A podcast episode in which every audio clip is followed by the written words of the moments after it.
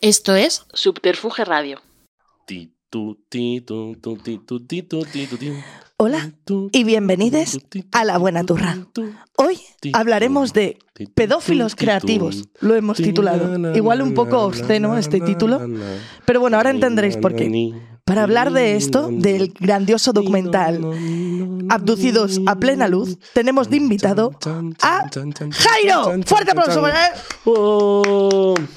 ¿Qué lo, tal, he hecho, ¿Lo he hecho bien? ¿Te ha gustado mi tonadilla? Lo has hecho genial, lo has hecho increíble. No has aguantado, ¿eh? No, no has aguantado, aguantado no, el no, idiotizador. No, no. De... En cuanto he empezado a hablar me he dado cuenta de que, de que no se puede. Para los que estén viendo esto después, eh, porque habrá un corte que no se verá, mm. es que los cascos se escuchan doble y he dicho a Jairo, ¿tú, tú aguantas con los cascos? Y yo, sí, sí, porque quiero escuchar mi voz. Eh, no. No, ya me pondré el podcast luego para disfrutar de mi bella voz. Es que mirad qué voz tienes. Di la voz de radio que tienes. A ver, demuéstranosla. Bienvenidos a La Buena Turra, el programa de Penny Jay los sábados por la mañana. ¿Qué dices de los sábados? Es que es un, un buen, una buena hora. Para ahora te voy a cambiar el programa a la hora ah, que tú quieres. Sí. No es los sábados, es los jueves, emisión en todas las plataformas, los martes en Twitch. Ah, muy bien. Hombre, que esto es importante. Jairo, mmm, te tengo que presentar. Eh, vale. Jairo es eh, una persona especial. que tiene así, sí, así, eso mismo dice mi madre. Que tiene también su propio podcast, que me gusta mm. muchísimo. ¿Quieres hablarnos de tu podcast? Sí, bueno, mi podcast es eh, Precisamente Ahora. Hay que buscarlo como Precisamente Ahora Podcast, porque si no te sale una canción de Precisamente de, de, de Alex Ubago o algo así, sí, que se llama Precisamente Ahora. Eh, es un podcast que no escucha a nadie y que lo cual demuestra que Penny está ya rascando el fondo del barril de la gente que puede traer aquí a colaborar. ¿Qué va? Pero ¿cómo eres tan, cómo eres tan desagradecido, cabrón? No, no, sí, yo precisamente estoy muy agradecido. Estoy aquí como por primera vez en mi vida en un estudio de verdad, porque yo mi podcast lo grabo en mi casa, en un estudio que nos, me he montado en dos paredes de, de una habitación, porque las otras dos paredes son otra habitación distinta. Vale. Y, y todo, una vez está montado, hay tan poco espacio que ya no te puedes mover. Tienes que hacer como una especie de escape room para llegar a, a encender la cámara, vale, y cosas así. Y entonces, claro, yo ahora aquí estoy como... Como el príncipe y el mendigo, como que... como es, joder, cuando veas un estudio de la SER, claro, claro, te va a dar un parraque al corazón. Sí, sí, sí, sí. ¿Sabes? Efectivamente. Pues bueno, a ver, no te he invitado por esto, te he invitado porque la verdad que no estoy haciendo producción. se, no. Voy a decir se nota, pero lo digo por mí, ¿eh? Por lo demás, no, pero te llevo diciendo un tiempo de que ibas a venir, sí, sí, sí. Hombre. Y entonces, como dije, bueno, pues ya está, como este fin de hemos estado, porque hemos estado en la... En la Pixel, Atomic Pixel Party. Atomic Pixel Party. Mira, tengo aquí una pegatina. Y aquí en el ah, ordena también hay. Ah. Eh, como hemos estado, pues dije, pues ya está, pues que venga Jairo el martes y tal. Sí. Para los que no sepáis lo que es la Atomic Pixel Party, vamos a hacer promo, promo a nuestros amigos catalanes gratis, que, que es ellos, lo que más les va a gustar. Que ellos nunca harían. Si fuese al revés, nos, nos pedirían presupuesto. Sí.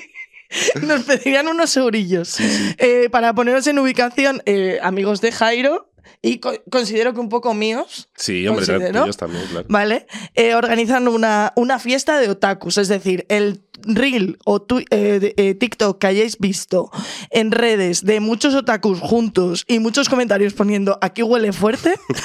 Sí. Esos son... Se puede oler desde aquí, primer tweet, primer TikTok que puedo oler, cosas así. Sí. Sí, sí. Pues esa fiesta la organizan eh, nuestros colegas. Es un fiestón, sinceramente. Ya quisieran muchas personas normales montar un pedazo de fiesta como esa. Buah, es que es increíble, pero tú, pero ¿qué temazos escucháis los otakus? Eh, lo que está tarareando al principio era un temazo otaku. Empecé ahí con eso. ¿Es eh, verdad? La intro de Evangelion. ¿Es verdad? No sabía que era Evangelion, pero lo había escuchado en la Atomic Pixel Party. Y probablemente alguien que lo sepa tampoco lo hubiese descubierto porque tarareo fatal. Que sí, que sí, que lo has hecho bien. Entonces, nada, si queréis ir a fiestas otakus, ahí están. Es. Luego, por otro lado, cosas que tenemos que hacer. Espera, que voy a meter la cabecera. La comentadita. Cosas que tenemos... Eh, estas son las técnicas. Sí, sí, sí, sí, sí, me gusta, me gusta. Vale. Cosas que tengo que decir, que se me olvidaron en el anterior podcast. Venga. La Buena Turra, nominada a los premios Evox. ¡What the fuck! Oh. eh, ¿A qué? Eh, ¿A qué, Paul? A mejor, a mejor podcast, podcast de humor. De podcast. Ah, de humor. humor. Vale, vale. De humor. Vale. Entonces, hay que votar. Eh, no sé si pondré por algún lado el link, quizá en la caja de descripción de YouTube, porque ahora aquí en el chat no voy a tener ni idea de ponerlo. Está como el número once para votar la categoría de humor. Eh, y nada, mmm, votad y yo qué sé, imaginad que nos dan un premio, la risa que me daría si me diesen un premio, la verdad. Eh, ¿Qué más cosas? Eh, otra cosa que tengo que decir... Vuelven las grabaciones de Riot Comedy Podcast. Uh, el uno ya. de noviembre. ¿Qué? Ya tengo algo que hacer los domingos. Es verdad, porque Jairo siempre viene a ayudarme. Qué tío, pero si te veo un montón y dices que qué hago aquí. Pero es, es por, por mi nivel de, ¿Qué? No, o sea, de engaging, no, tío, no de amistad. De amistad no dudo que, que me quieras aquí. Vale, vale. Entonces, el uno de noviembre y el veinte de noviembre se grabarán los siguientes capítulos de Riot Comedy Podcast. Si aún no sabes lo que es Riot Comedy Podcast, es el otro podcast que tengo con Riot Comedy, que vamos cómicas, hay stand-up, hay música, eh, es divertidísimo, hay invitadas súper guays y lo he autoproducido yo con el dinero que nos disteis del crowdfunding para sacar un programa. Así que... La tía no le llegan los podcasts. Eh, eh... No me llegan los podcasts, no me llega el alma ya de hacer tantas cosas y ganar tan poco. Eso es lo que me ocurre. Pero bueno, dicho esto, eh, quería hacer dos comentaditas contigo. Vale. Bueno. Lo primero es... Eh, ha habido un señor... llamado Arturo Pérez Reverte, uh-huh. que yo, si fuese Arturo Pérez Reverte, me daría vergüenza existir después de muchos artículos que ha escrito, entre ellos en especial el que escribió de la acá pelirroja tetona. Algún día lo leeremos entero. ¿Qué? ¿No te sabes eso? No. ¿No te sabes que Arturo Pérez Reverte escribió un artículo que él había estado en, en Tío Pepe o algo así, que se llama Un bar de la Latina, ah. y apareció la actriz... Eh, una actriz, que no me acuerdo el nombre, porque sabes que con los nombres soy malísima. ¿La, entonces... de, ¿La de la Casa de Papel o algo de eso? No, no, la de... Naya Ninri, no. no, Naya Ninri. No, no, no. Que es pelirroja, no, no. Es la única que se me ocurre. No, no, no, la, la, de, la de la serie esta de los publicistas. Bueno, apareció bueno, una, una pelirroja sí. americana y entonces quisieron pedirle una foto y ella le dijo que no y entonces empezaron a decir que le iban a pegar al novio. Bueno, es un artículo fabuloso. Y sacó él un estilete y dijo, mal nacido y de puta. Así lo hizo. Entonces, eh, bueno, pues ese, ese señor es el... Eh, no sé cómo se atreve a hablar. Total, que este señor ha ido al hormiguero. Vale. Y ha dicho que, es que el problema ahora es que están creando una generación de cristal. ¿Cómo llevas? A... ¿Cómo llevas, que yo sé que tú eres muy hater de eso, a los viejos que no paran de meterse con la juventud diciendo que somos de cristal, diciendo, como ha dicho hace poco otro en otra cadena de televisión, que es que los jóvenes tenemos el vicio de querer vivir en el centro y que nos vayamos a vivir a las afueras? ¿Cómo, cómo llevas esta peña tú? Mira, yo a esta gente la llamo la generación de adamantio. ¿La generación de...? De adamantio. ¿Qué es eso? Es el... El, el mineral, del, bueno, es una cosa friki, del que están hechas las garras del Lobezno, que son indestructibles, o el escudo del Capitán América, ¿vale? Que es como el material más, eh, más indestructible de, de la Tierra. Esta gente nos llama la generación de cristal siempre... O sea, nos llama la generación de cristal porque se supone que nosotros nos ofendemos fácilmente por algo de lo que no nos deberíamos ofender, cada vez que ellos se ofenden fácilmente por algo de lo que no se deberían ofender. Es como el gusano que se come a sí mismo. Sí, sí, sí, sí. Es como... ¿Sabes por qué fue? Yo, yo no lo sé. ¿Por qué, por qué habló de la generación de cristal? No sé, estaba con Pablo Motos, empezó, eso empezó a rezumar, rezumar, rezumar. Ya les tocó la neurona y dijeron ¡los jóvenes! Es que siempre es eh, que nosotros... Nosotros, bueno, nosotros, la gente ya de ahora dice, a ver, pues a lo mejor eh, chistes racistas ya no hacen gracia en, en, en, prime time. en prime time. Y ya está, es un comentario, ya no hacen gracia. Y ellos, en plan, bueno, ya estamos, los ofendiditos. Eh, voy a escribir una columna de opinión de doscientas páginas de por qué ya no se pueden hacer chistes racistas. Pues muy bien, pues vale, la generación de cristal.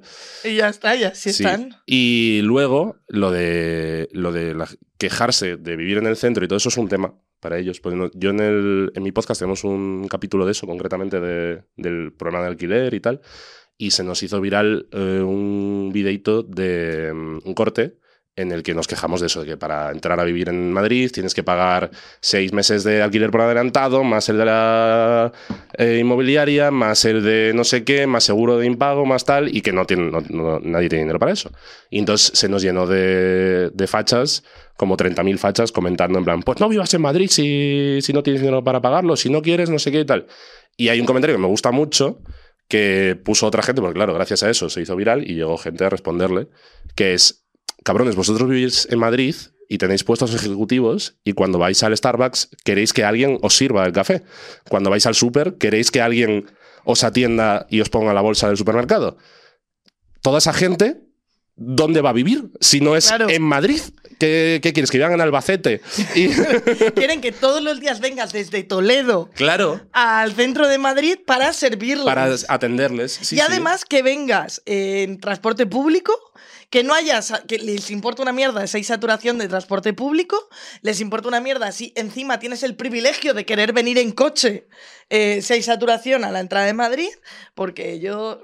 Sí, sí. Eh, pero sí, es que no, no toman conciencia de nada, así van. Pero bueno, ya está, ya hemos rajado de los viejos, ¿te parece bien? Sí, sí, me parece perfecto, es mi tema favorito. Perfecto. Y lo segundo que quería comentar contigo. Esto ya te lo comentaba en casa. Los palmos místicos. He tenido una epifanía. Ajá. La epifanía. La epifanía. A ver, yo estaba muy mal la semana pasada. Estaba porque me han pasado cosas personales y mi cabeza ha turuluteado. Ha hecho turutu, que el otro día me pusieron turuleta, un término que no se utiliza desde mil setecientos veinte. Y yo sí soy. Vale, se me fue la flapa. Yo el, el viernes no estaba bien, esa, yo estaba con vosotros, pero yo no estaba bien. Yo no estaba ni en el momento presente ni en el lejano, no estaba en ninguna parte. Y de hecho me llama la atención porque habitualmente cuando no estoy bien es cuando tienden a pasarme aún más cosas, que fue cuando quedé con vosotros. Bueno, lo que pasó es que el sábado quedé aquí con este señor y yo me fui a coger... Eh, Eh, un transporte para llegar y de repente el transporte ah, se salió de su ruta, me saltó en la aplicación, se ha salido de su ¿Qué ruta. ¿Qué me dijiste, Jairo? Me han secuestrado. Sí, te empecé a mandar la matrícula, en plan, porque es que estaba como, como a veinte minutos de, sí, sí. de donde había quedado que, con vosotros. Que el propio Uber te dijo, oye, ¿estás bien? Sí. ¿Te ha pasado algo? Sí, sí. Sí, sí, exactamente. No quería decir la marca, pero sí. Ah, bueno, perdón. Pero sí, fue, fue, fue llamativo porque a mí me entró el parraque cuando me saltó la aplicación y me puso, estás bien, si no estás bien, ponte en contacto con nosotros. Y eso me pareció como bastante guay. Entonces me pasó eso y luego la segunda que me pasó fue que entré a mi casa, fui a entrar y había dentro un señor, esto es real, un señor bajito, estoy escribiendo, bajito, gordito y cojo. Pero inside your house. En, dentro del del, del... del edificio. Del edificio. O sea, como en la entrada. Sí, vale, vale, en no, el portal. No en, no en tu salón. No en mi que salón. Que sería peor. No, no. Yo la, la de San Quintín. San Quintín, otro término de mil novecientos setenta y tres. La de San Pico Paco. Sí. San Pico Paco. Y entonces, tío, esto no lo termino de contar, que voy a entrar... Y voy a entrar y, claro, dije... A ver, yo cuando veo un tío en el portal, no entro. Entonces... Me voy a dormir a mi otra casa. No, pero me suelo dar una vuelta a la manzana, no. tal. Entonces dije, a ver, muy mal se me tiene que dar para que el señor bajito, gordito y cojo me agarre por las escaleras. Entonces entré y eché a correr todas las escaleras. ¡Uy! ¿Y te persiguió? Sí, se... cojo, pero... Pero, mira que está en desventaja, ¿eh? Claro, pero el tío iba más rápido. Y claro, yo me empecé a enervar. Le decía, ¿a qué piso vas? Y el otro, soy de Perú. Y yo, ¿qué? Está ahí, ahí arriba, pero Perú. Que, pero que, ni era de Perú ni nada. Era un loco. Y claro, yo, de Perú. Estoy embarazado. Soy notario. Soy de Finlandia. ¿Qué dice? Y tío, pues me llevé susto, ¿eh? Y entré con el corazón así, bo, bo, bo, bo, y me estuve toda la noche como hiperalterada. Entonces, claro, toda la semana mal, toda la semana mal, de pronto esto, bu, bu, bu, y el domingo tuve una epifanía, mm. ¿vale? Porque ocurre que cuando yo estoy muy alterada, todo lo pago con las redes, es decir, con mi trabajo. Porque al final las redes son mi trabajo. Y entonces, relatable. Sí, ¿no? Sí. Entonces, esto te lo quería comunicar a ti, a ver qué te parece. He llegado a la conclusión... De que, ¿te acuerdas que cuando llegué te dije, tengo un problema con las redes sociales? Uh-huh. El, es, ¿qué problema tengo yo? Es el siguiente. Las redes sociales son supuestamente un espacio de ocio, donde tú compartes tu vida con tus amigos. Uh-huh. ¿Vale? Entonces, cuando empiezas a trabajar en redes, cuando las redes pasan a ser tu trabajo, no puedes diferenciar las redes de cuándo son ocio y cuándo son trabajo. Vale. Entonces, pongámonos en la situación de que tú tienes un trabajo y vas todos los días al curro. Vas ocho horas al curro. Y cuando sales del curro es cuando tienes el ocio. Y te vas, a, por ejemplo, a un bar a tomar algo con los colegas. Ese bar sería, por ejemplo, las redes sociales. ¿Qué ocurre? Que yo, al las redes sociales ser mi trabajo y ocio a la vez, están continuamente presentes en mi vida las veinticuatro horas. Esto que hace que yo, cuando estoy tomando algo con vosotros, de repente me salte un mensaje de TikTok de un señor de, che de Albacete mm. que no le asienta bien mi último reel, me pone a parir cuatro veces y yo ya estoy jodida. Y ya ese momento en el que estaba yo con amigos se me ha roto absolutamente. Entonces, he llegado a la conclusión eso de que las redes sociales ya no son ni ocio, ni siquiera herramienta, sino que son un mundo que tenía o que tengo y que me quiero deshacer de él totalmente integrado en mi vida y que hacen que no disfrute del momento presente y que influencia a, al poco, al tiempo de, de, de vida que tengo por, por consumir. Bueno. ¿Qué te parece esta reflexión? Me parece que tiene todo el sentido del mundo. O sea, a todos nos pasa que cuando convertimos un hobby en un trabajo, de repente ya deja de ser hobby y pasa a ser un trabajo, obviamente. ¿No? Y entonces tiene todo lo malo de un trabajo y ya ni siquiera tenemos eso que antes nos hacía disfrutar. Esto le pasa a la gente que, pues yo qué sé, pues los streamers de videojuegos, que ya no pueden jugar a videojuegos eh, y divertirse, porque ya es su puto trabajo jugar a, a videojuegos. Y en tu caso, además, con el añadido de no solo es que son trabajo, sino es que tienes estímulos negativos directos, que es gente eh, reaccionando mal y criticándote y todo eso. Podemos hacer un pequeño brainstorming de alternativas a las redes sociales. Por ejemplo, cada vez que subas un podcast, puedes salir a la calle a mitad de sol y gritar. En plan, ¡nuevo, po nuevo podcast! ¡Escúchenlo! ¡En este cu erre! ¡Escanealo! Por ejemplo. ¡Esta no me la vi, mi Jairo! O, oh. o, por ejemplo, puedes escribir muchas cartas, como, como cuando los partidos políticos cuando hay un, elecciones y te mandan cartas de vota a Pablo Casado. Pues escucha La Buena Turra. Pues no me parece mala idea, después de esta reflexión, hacer toda, todo ese, ese despliegue offline. Sí, me parece. ¿Tienes alguna más?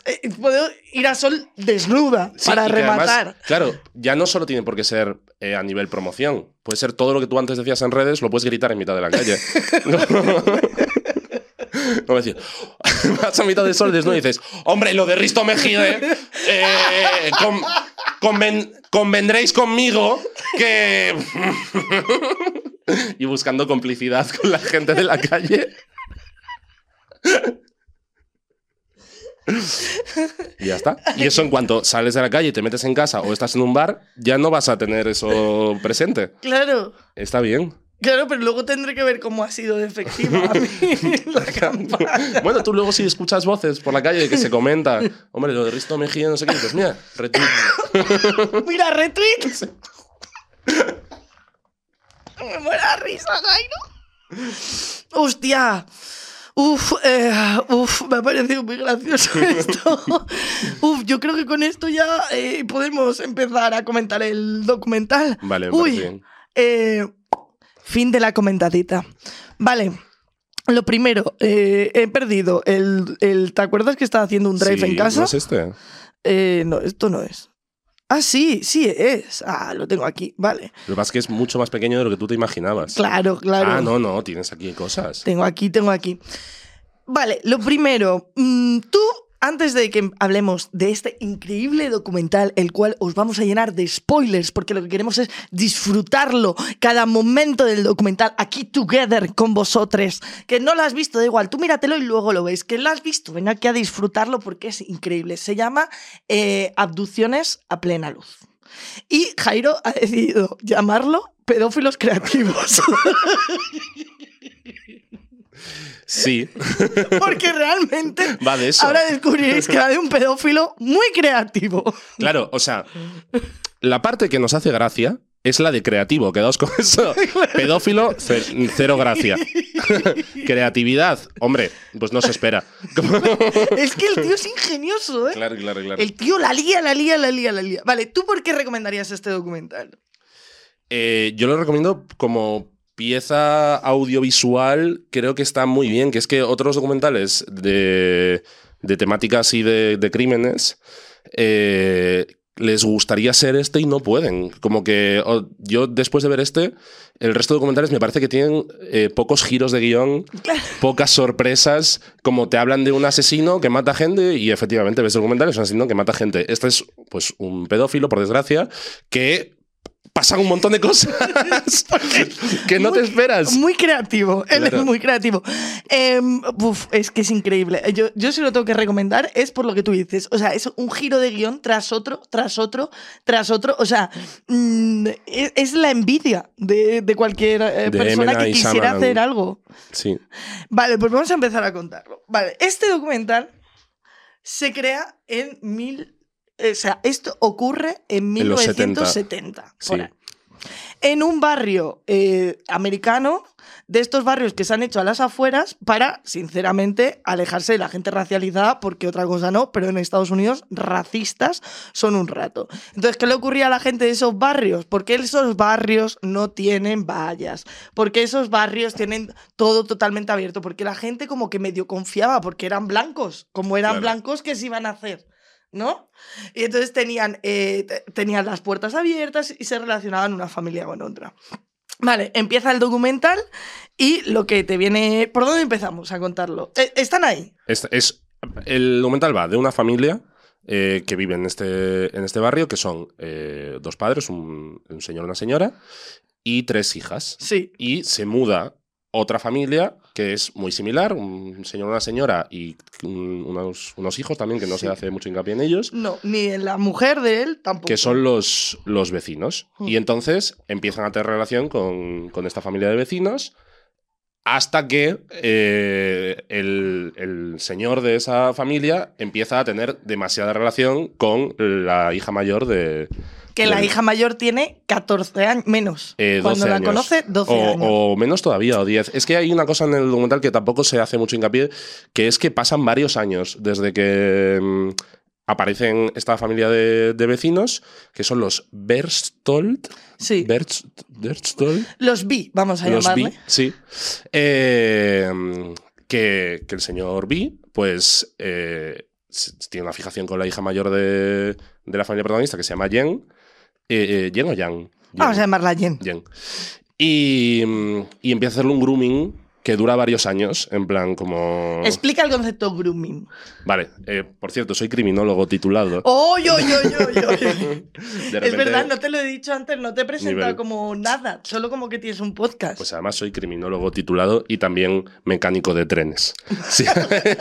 Así que... Si hay un asesinato sí. en un tren, si hay DeLorean Express dos, yo puedo ser protagonista. Vale. El concepto grooming es cuando un adulto eh, trabaja su relación con un menor para tener sexo con él en un futuro, ganándose su confianza eh, y generando situaciones en las que se, es proclive pues, un encuentro sexual sin que parezca raro para ese niño porque ya lo ha hecho muchas veces. Y este es el grooming más trabajado de la historia. Realmente la historia empieza con que ellos coinciden en misa y ya coge el, hmm. el bi, vamos a llamar el señor B, y dice, vale, voy a poner una, unas frutas a esta familia, entonces empieza a relacionar con la familia a fuego, se hacen más amigos de la familia, y el padre como, mmm, acá hay algo raro, pero no sé qué es, pero voy a seguir, tal. Mm. Entonces se hacen muy, muy amigos, y en el documental de pronto se para en seco y te dice, bueno, este señor dijo, oye, que me voy a llevar a vuestra hija a, eh, a, a ver caballos, ahora vuelvo. Spoiler. No, no volvió. volvió. No. Se marchó. Pero antes de llevarla a verga, tú dices, pero este señor, ¿cómo tiene...? A mí mi madre me venía al vecino de abajo a decir, oye, me llevo a tu hija a ver caballos, y mi madre decía, claro que sí, eh, policía, tenemos un pedófilo. Pero, pero bueno, es que esto es algo muy interesante de este documental y de esta familia, que es, en los años setenta en Estados Unidos, entre gente blanca de barrios residenciales, no sabían lo que era la pedofilia. Pero es que no sabía ni el policía. No, no, pero esto, pero bueno, ¿pero esto qué es? Esto no existe. Claro. Entonces ni se les podía pasar por la cabeza que fuese a pasar algo ahí. Claro, entonces el tío se va, y se va mogollón de tiempo, y tardan como dos días, tres días en llamar a la policía. De hecho, tarda dos días en llamar a la policía. Llama a la policía y le dicen, oye, llama a otra sede porque esta está cerrada. Y la madre, no, hombre, ¿cómo voy a molestar con esta tontería? ¡Dos días fuera el pedófilo con la niña! Me voy a esperar al lunes, ya sí eso. Claro, entonces tú, a ti te meten eso y tú dices, pero esto, estos padres, ¿por qué confiaban tanto en este señor? Ah. Ah. Es que aquí viene el giro. Resulta que el man, el grooming que hizo, es primero conquistar a la madre. Estaba, si, estaba tirándose a la madre. Le dice, le llama por teléfono un día del, del trabajo y le dice, tráeme un sándwich, que, que no me he traído comida al trabajo. Y la señora, vecina, claro, le dice, bueno, vale, pues sí, pues le llevo el sándwich. Y al final, pues le, el sándwich com, se le comió, hizo él. Sí. Se le comió. Le comió el sándwich. Sí, exacto. Entonces la madre estaba enrollada con él, y aparte la madre, cuando habla en el documental, te das cuenta de que se le iluminan un poquito los ojos, en plan, fue una época en la que sentí muchas cosas, tal. Y ella, la madre estaba liada con él. Pero es que, girito, girito, girito, girito. De repente... De repente se lía con el padre. ¡Exacto! De repente eh, va a buscar al padre al trabajo en el coche y le dice, vente conmigo, que estoy todo rayado porque mi mujer no se acuesta conmigo, no sé qué, tengo muchas ganas de follar, tal. Y el otro, bueno, vi, bueno, son cosas de... De hombres, de más. De hombres, no pasa nada, tal. Y para el coche y le dice, uff, es que estoy todo cachondo, ¿eh? Sí. Y le dice, como Torrente, nos hacemos sí, unas sí, pajillas. Sí. Y le hace una pajilla al sí. padre a él. Y dice, bueno, pues bueno, le hago una pajilla. Ah, y aparece en el documental el padre en plan, es lo más horrible que he hecho en mi vida, traicionar a mi matrimonio. Y es como, cabrón, has dejado que tu hija se vaya con un pedófilo mogollón de tiempo. ¿Cómo que lo más horrible que has hecho ha sido esa pajilla? O sea...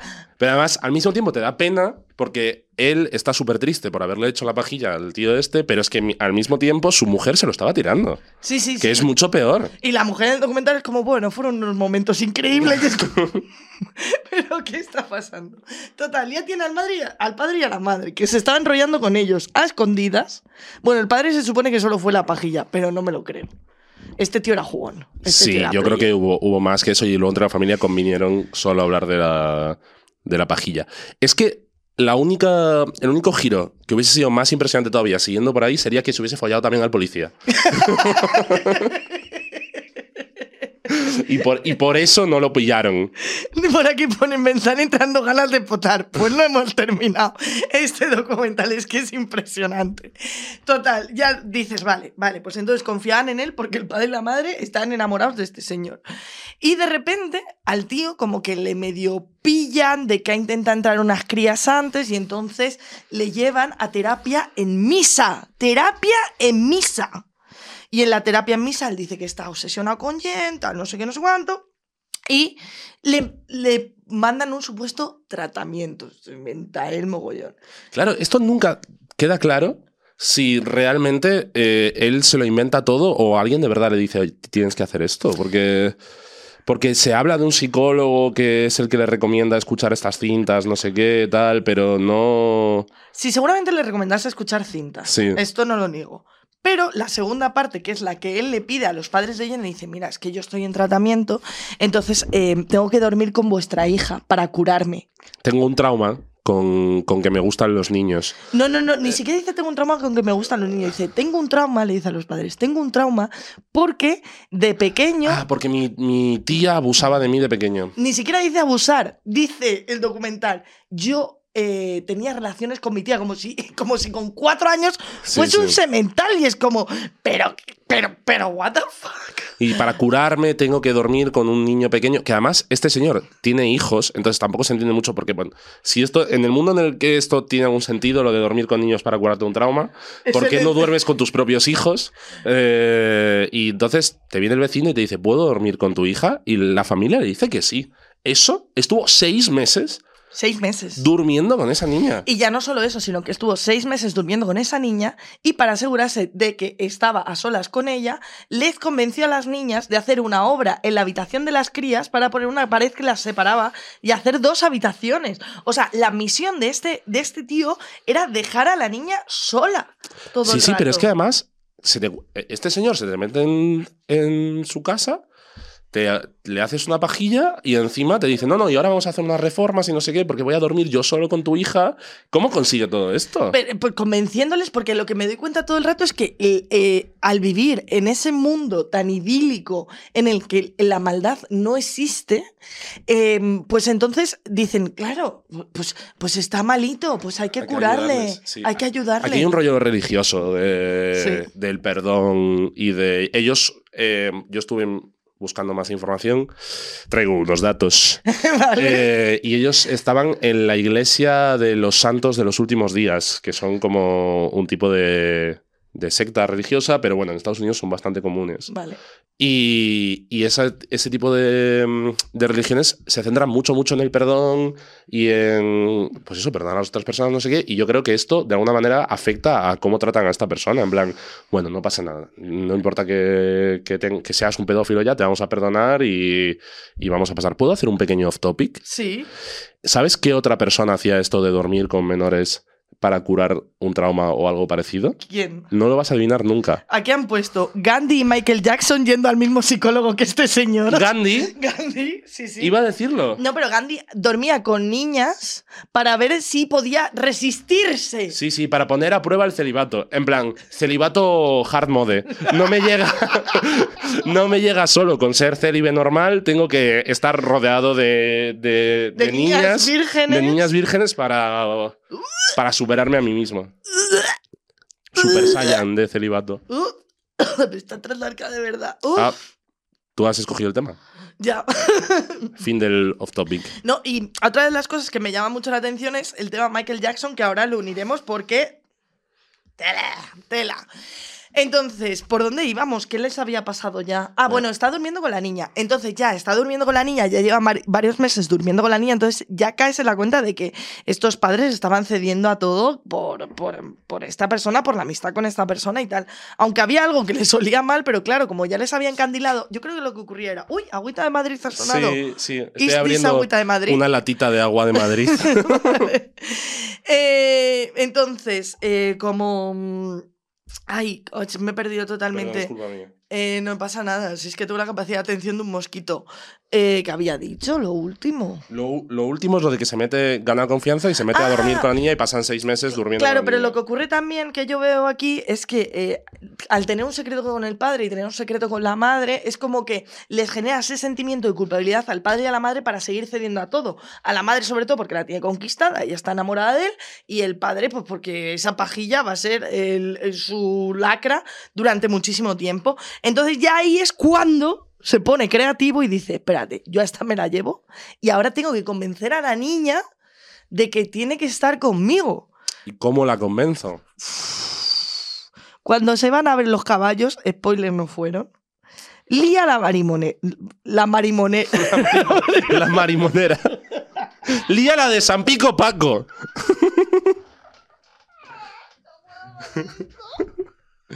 Ya ves, Truz, cómo andamios. Pero porque tengo presiones de hace muchísimos años. Ay, me muero. Lígalo de San Pico Paco. Y se, bueno, y se la lleva allí al campo, va, finge que en el coche que les han secuestrado es tan pavo. No, a la chica la duerme. Sí. Le da unas pastillas que le dice, tómate... La lleva durmiendo mucho tiempo. Sí, todas las noches para... Para, bueno, pues cosas de pedófilo. Eh... A, a niña duerme, unas vitaminas, no sé qué, a dormir. Y eh, entonces finge que le rompen el coche, pero es lo que dices tú, es tan tonto. Que rompe el cristal desde dentro en vez de desde fuera para fingir su propio secuestro. Ahora, también te digo, la policía de los años setenta, eh, C S I, sabemos diferenciar si un cristal se ha roto desde dentro o desde fuera para determinar si ha sido a propósito o no. Pero un pedófilo no sabemos lo que es. Estas cosas, estas cosas me desubican. Aparte es que el propio, el propio policía lo dice a cámara. No sabíamos lo que era un pedófilo. Sí. Y es como, uff. Total, eh, finge su secuestro, se va a una caravana. A ella, cuando despierta, la pone, le pone unos audios en los que suenan unos extraterrestres que le dicen a la niña que ella en realidad es mitad humana, mitad alienígena, y que para salvar, y que tiene que salvar a su planeta. Así que para salvar a su planeta tiene que tener un hijo antes de los dieciséis años con el primer varón que vea. Que ese es el sujeto varón que, con el que se tiene que acostar. Exacto. ¿Quién, qué sorpresa, ¿quién va a ser? Claro, pero espérate, que dice que si no, si, su, padre, su padre y su madre morirán, irán a por su hermana y no sé quién se volverá ciego. Su otra hermana se va a quedar ciega. Sí. Entonces sale y, oh, casualidad, ah. está señor B. Está el señor B, pero es que además el tío está como, como, como con sangre y tal, así como, como haciéndose el muerto en... Haciendo el teatrillo. El teatrillo, en plan, ay, ¿cómo? ¿Unos alienígenas? Madre mía, ¿qué me estás contando? Pues nada. Pues... Pues habrá que hacer caso a los alienígenas. Y entonces eh, la convencen de la, visi- de, la, de la misión, la convence a la niña de la misión. No, claro, pero la niña tiene doce años, se despierta en un sitio que no conoce con unas voces de unos aliens diciéndole cosas. En los años setenta, otro dato que te doy que he investigado después, vale. Los años setenta, eh, por algún motivo en Estados Unidos había una fiebre de los eh, ovnis. Como que en ese momento había muchas noticias en la tele sobre ovnis y, y sí, bueno, sobre que iba a haber una invasión y no sé qué. Creo que igual fue cuando fue el tema de la guerra de los mundos y todo eso, ¿te sí, acuerdas? Sí, que sí, lo sí. pusieron por la radio y la gente se lo creyó. Pues no sé si tiene que ver con eso o no, pero bueno, que había como muchas noticias sobre ovnis. Entonces eso también contribuyó a que, a que ella se lo creyese. Exacto, y aparte también tenía una parte, como tú dices, muy religiosa, porque lo que le viene a decir, lo que dice la, la chica cuando ya es mayor, porque todo este documental está grabado con toda la familia hablando a cámara, claro, que es lo fuerte. Entonces, lo que viene a decir la niña ya cuando es mayor, dice... Claro, yo había escuchado la historia de Jesús, de que Jesús era medio humano y de que su padre era José, pero no era su padre, y dije, pues el mío igual. Claro, una mujer que se queda embarazada y que nace a alguien medio tal, sí, sí. Entonces, claro, como ella estaba tan metida en el cristianismo, dijo, pues me lo creo. Total, es que va a aparecer mi personaje favorito dentro de poco. Uy, este personaje es que es increíble. Como bien os he dicho, esto tiene muchísimas volteretas. De repente ya el tío coge y dice, bueno, pues ya está, ya la tengo convencida, me voy a México y me caso con la niña. Se va a México. Que se tira ahí tres semanas o, o un mes, como que mucho tiempo. Sí, sí, sí. Se casa con la niña. Y entonces él decide que él quiere vivir en Estados Unidos. Entonces llama a su hermano. El hermano. El hermano, la primera vez que aparece en cámara, es un señor que está así y dice, mi hermano era un puto pedófilo. Sí. Sí. Pero no, no, es con los brazos así. No, no. Yes, my brother always was. Siempre le gustaron las niñas. Sí. Y ya está. Y es que ni se muta. Entonces lo que cuenta él, él dice, pues me llamó mi hermano... que estaba en México, yo siempre supe que era un pedófilo, y me dijo que llamase a la madre de Jen para convencerla de que firmase los papeles para que su matrimonio fuese válido en Estados Unidos. Así que llamé a la F B I. Con toda la parsimonia, el tío... Es que el hermano es el mejor, sí, sí, y coge y llama al puto F B I para pillar al hermano. Sí, pero sí, también sí. Llama a los padres, como que hace las dos cosas. Manda el mensaje a, que le manda a su hermano a los dos padres, pero también, pues, llame al F B I, porque a mí esto no me parece bien. Claro, no me parecía bien, entonces manda al hermano al F B I. El F B I le pilla, ya le traen, traen a la niña, la niña agobiadísima, como ya dice en el documental, dice, madre mía, es que tengo el peso del mundo en mi espalda. Claro, porque para la niña... En cuanto viene el F B I, se llevan al señor B, están impidiendo que cumpla su misión de salvar al mundo. Es que ella en su cabeza de verdad pensaba que esto era lo más importante de, de su vida. Claro, y entonces, claro, ella se vuelve loca con, con eso. En plan, tengo, tal, tengo que tener un hijo con este... Ojo, importante dato. Tenía que tener un hijo con, con el señor Vic cuando tuviese dieciséis años. No, era antes de los dieciséis. O antes... Por eso tenía que mantener relaciones constantemente. Sí, sí, sí. O antes de los dieciséis. Sí, antes sí. de los dieciséis, sí. Pero que había una fecha límite, que era como hasta los dieciséis años. Por aquí dicen, el hermano se merece un monumento. Sí, sí. El hermano... No, es... A ver, el hermano ya verás. Es que tiene tela, ¿eh? No es solo... El hermano es, bueno... El hermano es caótico neutral. Sí, eh... Totalmente. Total, ya le traen a Estados Unidos, papá, papá, y le quieren hacer un juicio. Porque, claro, secuestra a la cría. Y entonces le quieren eh, secuestrar... O sea, le quieren secuestrar, no, le quieren hacer el juicio.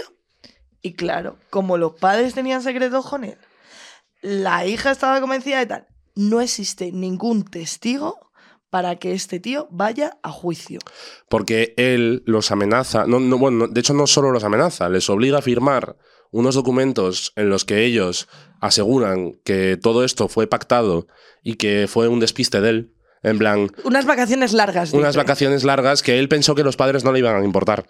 Que tal, y que ellos firmaron que esto era verdad, que no había posibilidades de que hubiese ningún tipo de, de corrupción de menores por su parte, no sé qué tal. Porque si no firmaban estos documentos, él iba a revelar que se había acostado con la mujer y se había acostado con el padre. Entonces dicen, bueno, venga, vamos a dejar esto aquí. Y los padres, es que es algo muy raro, porque los padres están muy, muy tristes cuando lo cuentan sí. en, el, en el futuro. Pero, tío, es que en el momento lo hicieron. Es que no se entiende que, que en el momento...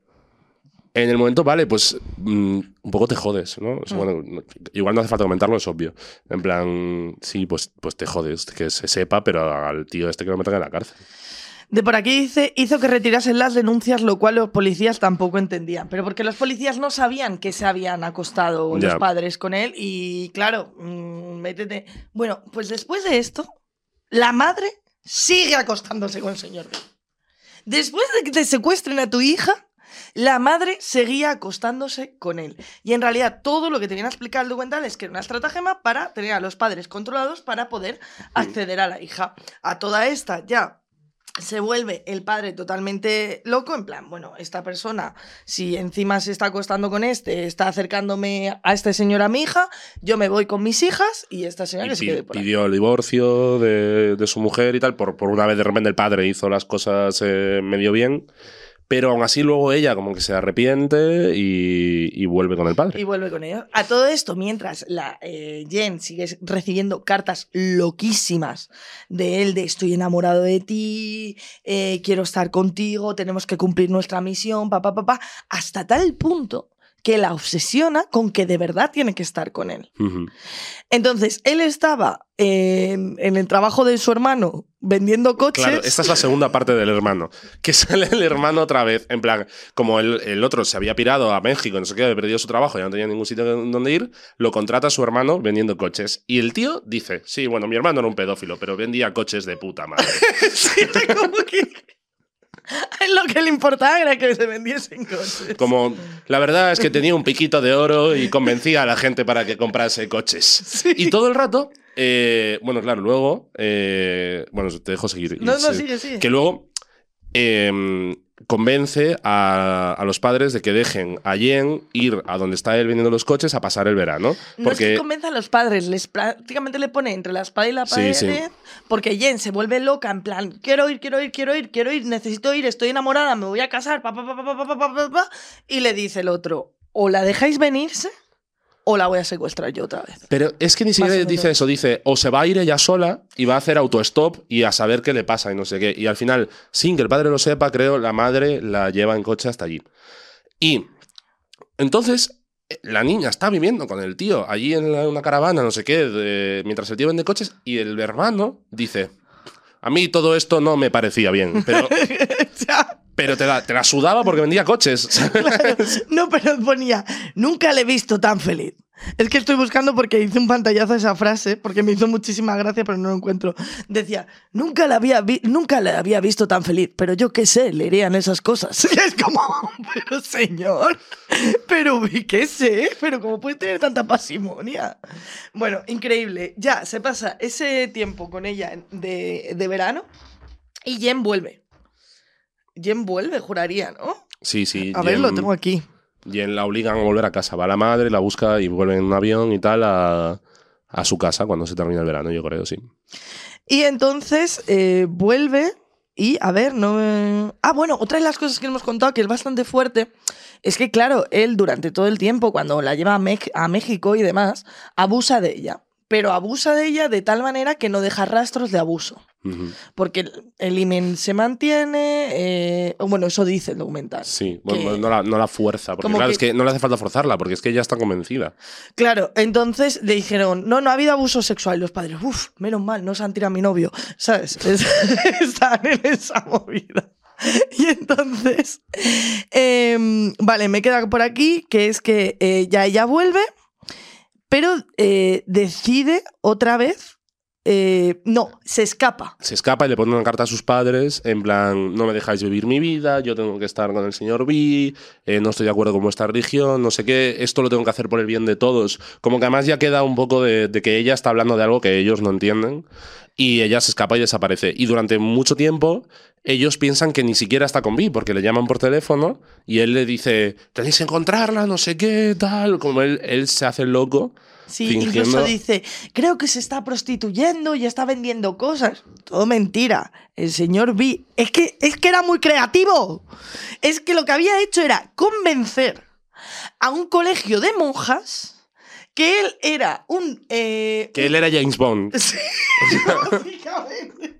Y que como él era James Bond, o sea, que era un, un agente especial de la C I A, tenían que proteger a su hija, la cual le habían cambiado el nombre, y tenía que permanecer en ese colegio. Que si al, alguien venía preguntando por la niña, eh, las monjas tenían que fingir que, que no era nadie porque esos eran los malos. Claro. Pero es que el tío, ¿cómo le daba, eh? Entonces, tiene a la niña en este colegio de monjas, ya saca a la niña. Eh, no, no, lo, no, sacas, no, no, no, escapa, la, no, lo descubren porque encuentran, rastrean una llamada a la policía otra vez, tal, y encuentran que hay un colegio cerca, investigan el colegio y al final descubren que está la niña allí. Y, y sacan a la niña del colegio y lo vuelven a tener con los padres. Y a él, es que yo creo que otra vez no le pasa nada, no va a ir a la cárcel ni nada. Ni nada. Eh, no le pasa absolutamente nada. Eh, ahí ya él había, él estaba ahí, le pasó un poco, porque él estaba en libertad condicional. Porque él mismo, ya viendo que los padres no le denunciaban, se decidió poner a sí mismo como que sí que había secuestrado a esta, a esta chica. ¿Por qué? Entonces le pusieron como cinco años de prisión, pero al final acabó como que era... Como que Libertad condicional. Libertad condicional. Y, y entonces él estaba en libertad condicional y ahí le pillaron y como que otra vez le intentaron meter, ya no en la cárcel, le metieron en un psiquiátrico. Contra, es verdad, ahí está, sí, sí, si no lo meten en la cárcel, sino en un psiquiátrico después de todo esto. Y dura en el psiquiátrico seis meses. Sí. Porque convence a los del psiquiátrico. Convence a los del psiquiátrico de que, de que está bien y que lo echen, porque en verdad lo que tiene es un trauma. Y aquí se cuenta la historia de él, que en verdad también es una historia trágica, es que siempre pasa esto sí. con, con los asesinos en serie y con toda esta gente que, que al final tienen una historia detrás que casi te hace tener pena por ellos, pero es que tampoco puedes tener pena por ellos, porque, porque no se justifica... O igual también se la han inventado un poco, también te digo. Bueno, ¿eh? No sé. En el documental se cuenta como que es cierta, no, sí. se, no se pone en duda lo que él dice. Eh, se cuenta que él de pequeño vivía en una granja en la que había trabajadores y los padres sudaban de él y entonces los trabajadores abusaron de él de pequeño y entonces cuando él empezó a cuidar a su hermana pequeña, en la familia empezaron a aceptarlo también y que entonces generó ahí un trauma de si yo estoy cuidando a una niña pequeña es cuando estoy bien. Sí, pero dices, vamos. Bueno, pero también te digo... Pero o también sea, el hermano miraba a cámara y dice, sí, era un pedófilo, hacía cosas raras con mi hermana pequeña. Por, y cuenta al principio del documental ya que él cuando tenía catorce años intentó abusar de su hermana de seis. Que dirás, la diferencia de edad no es tanto entre un niño de catorce y, una, y un bebé de seis. Bueno, y que es tu hermana. Que no, que, que, que no son los Targaryen. No son los Targaryen. Y... Pero a mí lo que me flipa es, vale, le cuenta toda esta historia a los del psiquiátrico y los del psiquiátrico dicen, es verdad, vamos a soltarlo. Y le sueltan. Es que no se entiende. Y le sueltan y estuvo suelto ya sí, muchísimo sí. tiempo. Pero lo bueno, lo bueno, lo bueno, entre muchas comillas que pasó, es que el señor, y ya lo dice la propia niña, perdió el interés por Jen porque, ¡oh! ¡Váyate, por Dios! Empezó a hacerse mayor. que es exactamente lo mismo que la pasa a Risto Mejide. En cuanto a Laura Escanes ha cumplido los veinticinco, la la la la. No sabía la, si te ibas a atrever a hacer ese, la, la, ese chiste. Muy fácil, lo hago continuamente. Y, e iba a hacerlo yo con Leonardo DiCaprio. Vale. Eh, lo, que, lo que más fuerte me parece esto, el documental aún no ha terminado, pero vamos a hacer una pequeña comentadita, es la relación que hay entre todos los documentales de pedófilos, bueno, todos los tres que he visto, sí. que es este y el de Michael Jackson, que siempre les hacen, les crean como un universo de un amor fantasioso alrededor de los niños. En el caso de Michael Jackson, contaba a uno de los niños que había incluso Michael fingido una boda con él. En no sé qué hotel había fingido una boda con él y que estaban casados y que eran pareja. Dios. Y entonces luego, ¿qué ocurría? Que Michael Jackson tenía relación, según el documental, con varios niños. ¿Y qué hacía? Los llevaba a todos a Neverland y les hacían ponerse celosos entre ellos. O sea, a mí lo que me flipa es que consigan de verdad comerle la cabeza a los niños para que se enamoren de ellos y consideren de verdad que están casados, que... A ver, o sea, hay una cosa que se dice en el documental que es eh, si este tío es capaz de convencer a las monjas del del colegio este, a los del psiquiátrico, a los padres de los niños, ¿cómo no va a convencer a un niño? Exacto. Si convences a adultos de movidas de que eres James Bond, ¿por qué no vas a convencer a un niño pequeño de que hay unos aliens que quieren que, que tengas un hijo, ¿sabes? Entonces, a mí no me parece difícil eh, engañar a un niño. De hecho, es, es casi como, como, como un, una frase hecha, ¿no? Claro, en plan, como, entonces, pues sí, lo que, lo que hay es raro. Bueno, es que no es raro, es como la necesidad de que en su cabeza ellos no... Ellos, estos, porque habrá otros que sí, no quieren que sea un abuso. Ellos quieren como convencer al niño de que es algo que ellos también quieren. No sé si me explico. Sí. Y... Y esto pues, pues, pues dice cosas de ellos. No, no, es una, es una, auténtica, es una auténtica locura. Pero bueno, ya siguiendo con el, el documental, eh, ya la niña vuelve. ¿Y qué ocurre? La niña llega al punto que va a cumplir dieciséis años. ¿Qué ocurría a los dieciséis? Que la hermana se iba a quedar ciega, que el padre se iba a morir, ta, ta, ta, ta. Ella se va a un campamento, un niño la ofrece una cita invitándola a un helado, la niña cree que por estar con el niño se va a acabar el mundo, le llama a la madre, los perros están un poco enfermos, y ella, ¡oh, Dios mío, oh, Dios mío! Estoy destruyendo el mundo. Y al día siguiente, cumple los dieciséis, se da cuenta de que no ocurre nada. Y cuando es nada, es nada. Y entonces ella dice, espérate. A ver si va a ser toda mentira, hostia. Sí. Y se lo cuenta a las amigas. Y las amigas, a ver. Igual. Las amigas, chisme es chisme.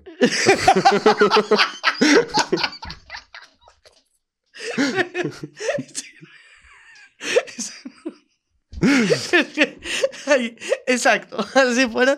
Pero ya la dijeron, igual... Deberías contárselo a tus padres. Claro, te la lía un poco. Y entonces ahí ya es cuando se empieza a destapar todo, pero es que espérate, que ella estaba tan obsesionada con que era verdad que dijo, si mañana no he cumplido eh, la movida, ostras, voy a coger una pistola...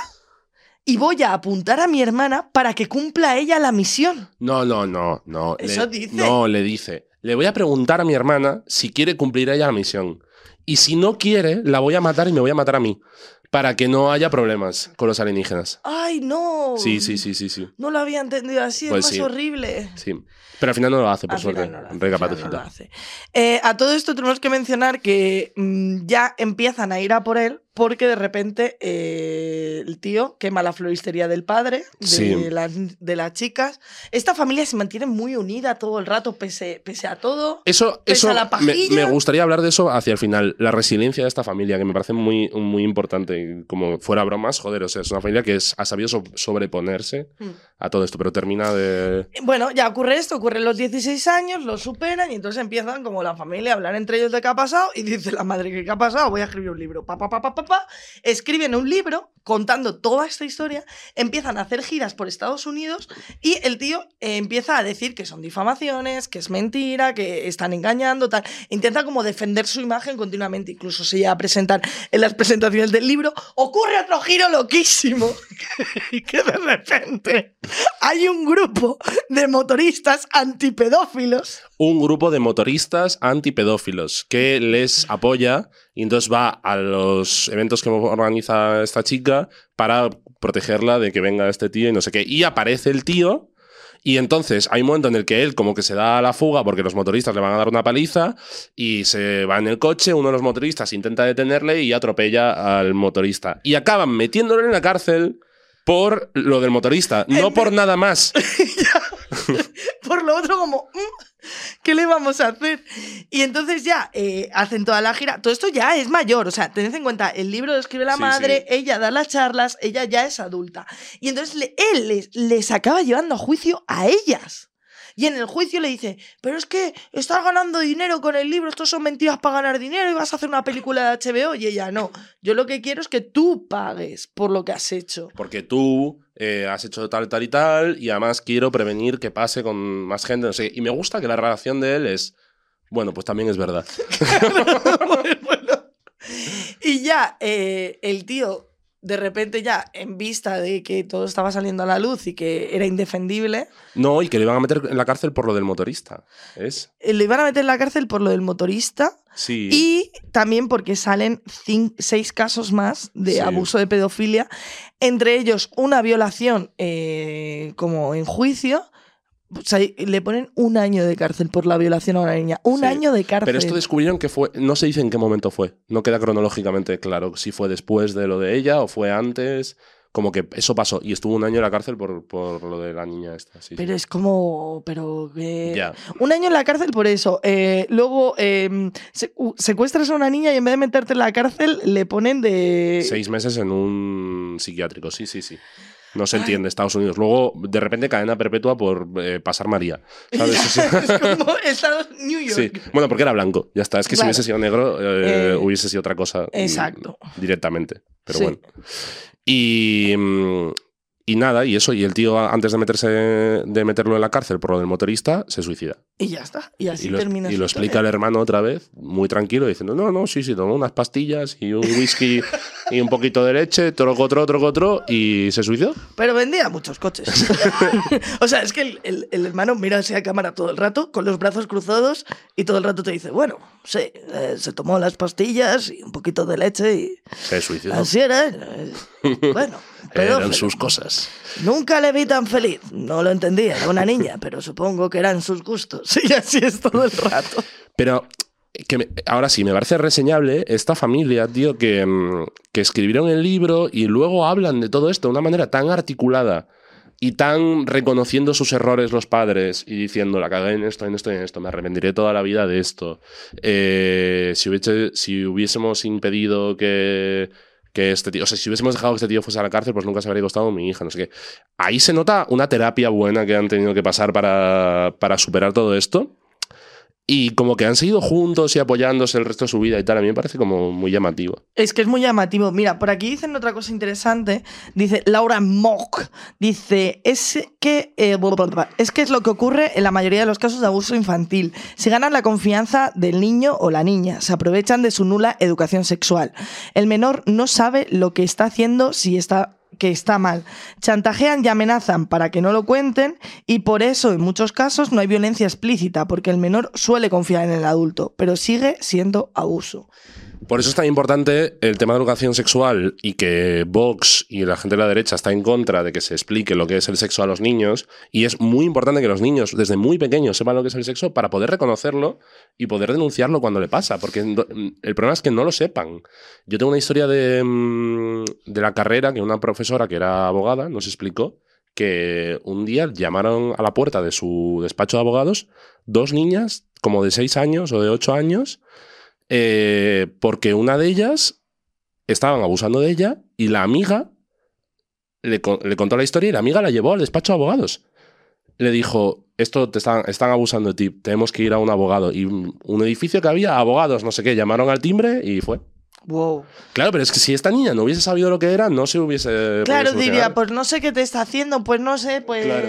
eh, ya está. ¿Y, y, ¿Y ella qué hizo? ¿Cómo reaccionó? ¿Llamó a la policía? No, sí, pues llamó a la policía y llevó el caso, por lo que nos contó. Joder, a mí me contó una abogada hace tiempo de que se le había presentado una madre desesperada porque eh, se había dado cuenta de que el, el padre, cuando, porque tenían, o sea, eh, tenían custodia compartida, y cuando los niños iban con el padre, había descubierto que el padre abusaba de los niños. Pero no tenía pruebas para demostrarlo, ni los niños lo decían. Simplemente por cosas que le iban contando los hijos, se había dado cuenta de que el padre hacía cosas extrañas. Y, y eso, y que estaba muy frustrada, no sé si porque no había podido al final llevar el caso, porque muchas veces faltan pruebas, eh, pues, pues lo de... Lo de esta historia, al final la hemos contado mucho de cachondeo, porque dices, madre mía, qué giro, qué giro, pero la, la clave de toda esta historia es que mmm, el, la manipulación que hace esta gente hace que haya un silencio absoluto ante, ante un caso de, de abuso y, y de abuso infantil, mm. y que muchas veces no vivimos con una cama en la cabeza como para demostrarlo, y como tú dices, por eso también es muy importante la educación infantil. ¿Qué pasa? Que ha salido Irene Montero diciendo esto y van y la llaman pedófila a ella. Pedófilo tú, pedófilo Pedófilo tú, que eres el que está impidiendo el darle el conocimiento a los niños para que se eviten estas situaciones. Correcto. Pues nos hemos Dilo, quedado a gusto. Pero lo has dicho muy, muy bien decido. Fa factores. Tengo que soltar alguna de mis frases de mil novecientos setenta. Otra vez se lió la de San Pico Paco. En fin, os vamos a leer una cosa. Vamos a ir leyendo un poco que han puesto. Yo digo una cosa, con lo inocente que fui de pequeña, yo podría ser perfectamente esa niña. Podríamos haber sido cualquiera. Vamos a ver, a mí de pequeña me decían, eh, me iba a una granja escuela y me decían, en el fondo hay un gnomo, y yo estaba tres días pensando que, joder, eh, había visto un gnomo. Sí, sí, sí, sí, yo también. ¿Sabes? Eh, vale, por aquí, ¿qué más dice? Y de hecho, en, en datos de criminólogo que aporto, eh, vale, dale, dale.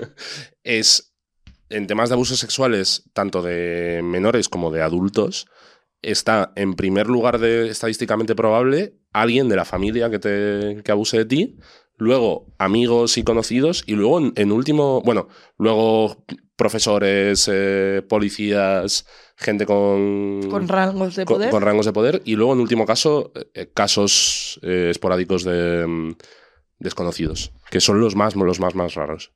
Vale. Y como criminólogo, ¿qué más cosas puedes aportar a este caso? Me interesa. Pues que si hubiese habido un psicólogo en el momento en el que el F B I sabe perfectamente que este señor ha secuestrado a la, a la niña, se le hace un examen psicológico de lo que ha pasado, deberías saber descubrir lo que ha sucedido. Un psicólogo que sepa, pero probablemente no lo hubiese. Pero a mí me preocupa con la impunidad que vive este señor años y años y porque, años. Porque le hacen el examen médico, el examen médico sale que no hay nada de, for de, de que haya habido algo forzado, y dicen, pues ya está, pues no ha habido, no ha habido abuso. No se plantean en ningún momento que haya podido haber manipulación, que haya podido tal, y si hubiese habido un, un psicólogo encargado de eso, sí podría saberse. Mira, yo llego a pensar cosas que no han salido de este señor, y yo llego a pensar que este señor también abusaba de sus hijos. ¿Sabes por qué? Porque cuando empieza el documental dice, la esposa era muy callada, pero poco a poco me gané su confianza. Y una cosa digo, habitualmente cuando estás saliendo con alguien sueles saber lo que hace. Uh-huh. O sea, muy complicado, es muy complicado, y más teniendo un matrimonio viviendo en la misma casa, que tú vivas eh, a oídos sordos de que tu pareja eh, yeah. está haciendo lo que no debe. Entonces yo creo, una de las cosas que cuentan tanto de los psicópatas como de los abusadores, etcétera, es que siempre hay una persona que es la persona psicópata, la persona que tiene toda, toda, esa, toda esa trama creativa en su cabeza para hacer eh, el mal, el mal, que para él no, no sé si será el malo o no, tengo dudas. Para él es su objetivo. Mm. Ya está, lo que, lo que a lo mejor le hace moverse algo, porque se dice que los psicópatas no les mueve nada. Hombre, algo te tiene que, alguna motivación tienes que tener. Bueno, total, que se dice que los psicópatas son los, el, el que tiene toda la trama, y después hay un cómplice. O sea, el cómplice es alguien a quien tienen totalmente convencido y sometido para que hagan esas cosas. Eh, de aquí sale también el caso Asunta, Eh, que no se sabe exactamente lo que pasó, pero si nos vamos, por ejemplo, al documental de Asunta, lo que ocurrió es, eh, lo que se escuchan en, las, en, la, en lo que hablan el padre y la madre es, ¿por qué? ¿Dónde nos has metido? ¿No? Tu mente enferma nos ha llevado a esto. Y precisamente la, la madre Asunta se suicidó hace unos años en la cárcel. Y yo creo que es eso, porque quizá en ese caso ella, estoy haciendo, no son afirmaciones. Teorías. Teorías. Todo aquí teorías, lleno de hilos rojos, sí. Hilos rojos, de que ella, en el caso de que si dijésemos que existe un psicópata y una cómplice, ella sería la cómplice. Pues yo creo que en este caso exactamente igual. Él era un psicópata y la mujer era cómplice, que seguramente también abusase de sus hijos, pero eso nunca saldría, porque no se habla de nada de la familia. A ver, pero es que no solo la mujer, es que hay muchos cómplices ahí, pero la mujer, obviamente, en el momento en el que tu marido lleva seis meses durmiendo con la hija del vecino. Ya. Mm. Es que por mucho que sea terapia, claro. Por aquí dicen, tu mente calenturienta, le dijo, exacto, tu mente calenturienta.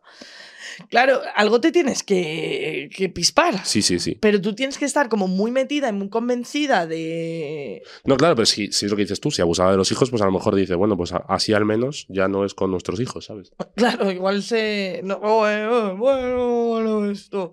¿Cómo se gira? Pues sí, pues sí, pues esta es la historia de el mejor documental de sí. Netflix sobre esta movida. Eh, me estoy viendo uno nuevo. ¿Qué dime?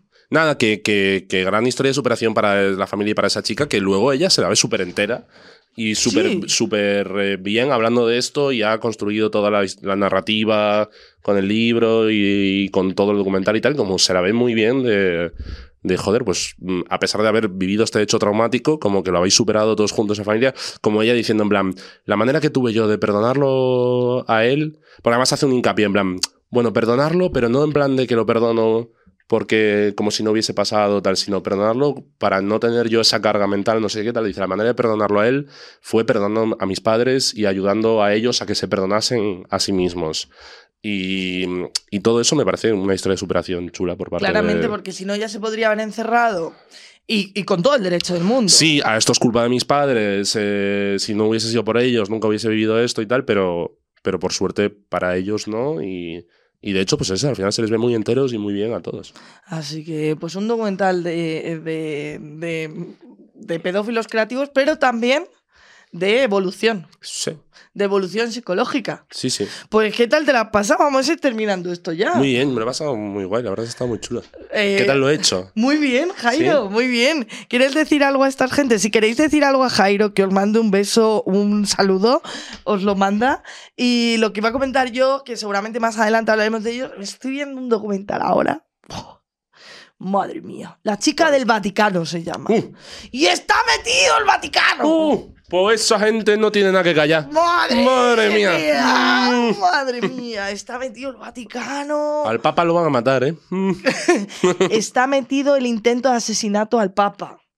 Chantajeos, K G B... Perdón, perdón. Y la niña solamente se fue a tocar la flauta y no volvió. Y esta es espectacular. Y una de las cosas que hice ese documental, antes de irnos, que es lo que más loca me dejó, es que cuando van a denunciarlo... Le dice el policía a la madre, tranquila, si no es guapa, no la han secuestrado. Claro.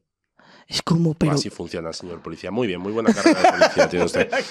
Porque luego, cuando te pase algo, ¿a quién vas a llamar? ¿Eh? A C A P. Pero luego, bien que si te roban en casa o secuestran a tu hija, ¿a quién llamas? Claro, a la, a la policía a la para policía. Que te digan tranquilos, qué fea, que no la han yeah. secuestrado. Madre mía, fortísimo. Eh, eh, por aquí dicen, el mundo está muy podrido, un besito está bien, mándales un besito, un besito, eh, besito. Es más fácil negar la realidad que afrontarla, llamas a los moteros, eh, esta ha sido La Buena Turra, nos vemos todos los jueves en todas las plataformas, Evox, Spotify, YouTube y cada martes en directo en Twitch desde Subterfuge Radio. Un besito y hasta luego. Has escuchado La Buena Turra, un podcast producido por Subterfuge Radio.